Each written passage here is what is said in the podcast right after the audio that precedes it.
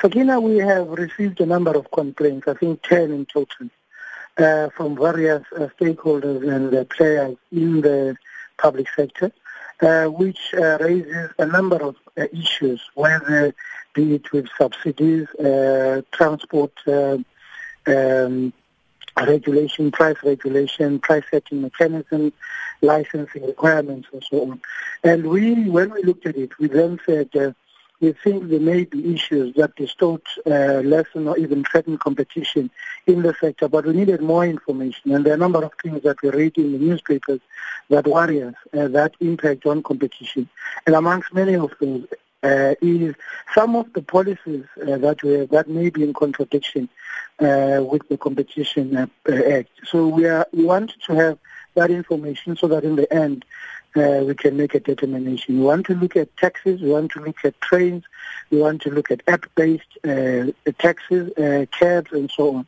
And you will know that uh, if you look at bus, for example, some of them uh, are, are, regulated by government in terms of pricing, same as cabs, but some are not, and therefore we need to know uh, why there is inconsistency. Is it right for there not to be consistency in the fact and so on and so forth? So those are the things we want to deliberate on and come up with recommendations, hopefully, in two years' time. And perhaps collusion around price as well. Uh, but um, how can the public make their submissions? Uh, the public is invited to make submissions. Uh, the deadline is uh, the 24th of August.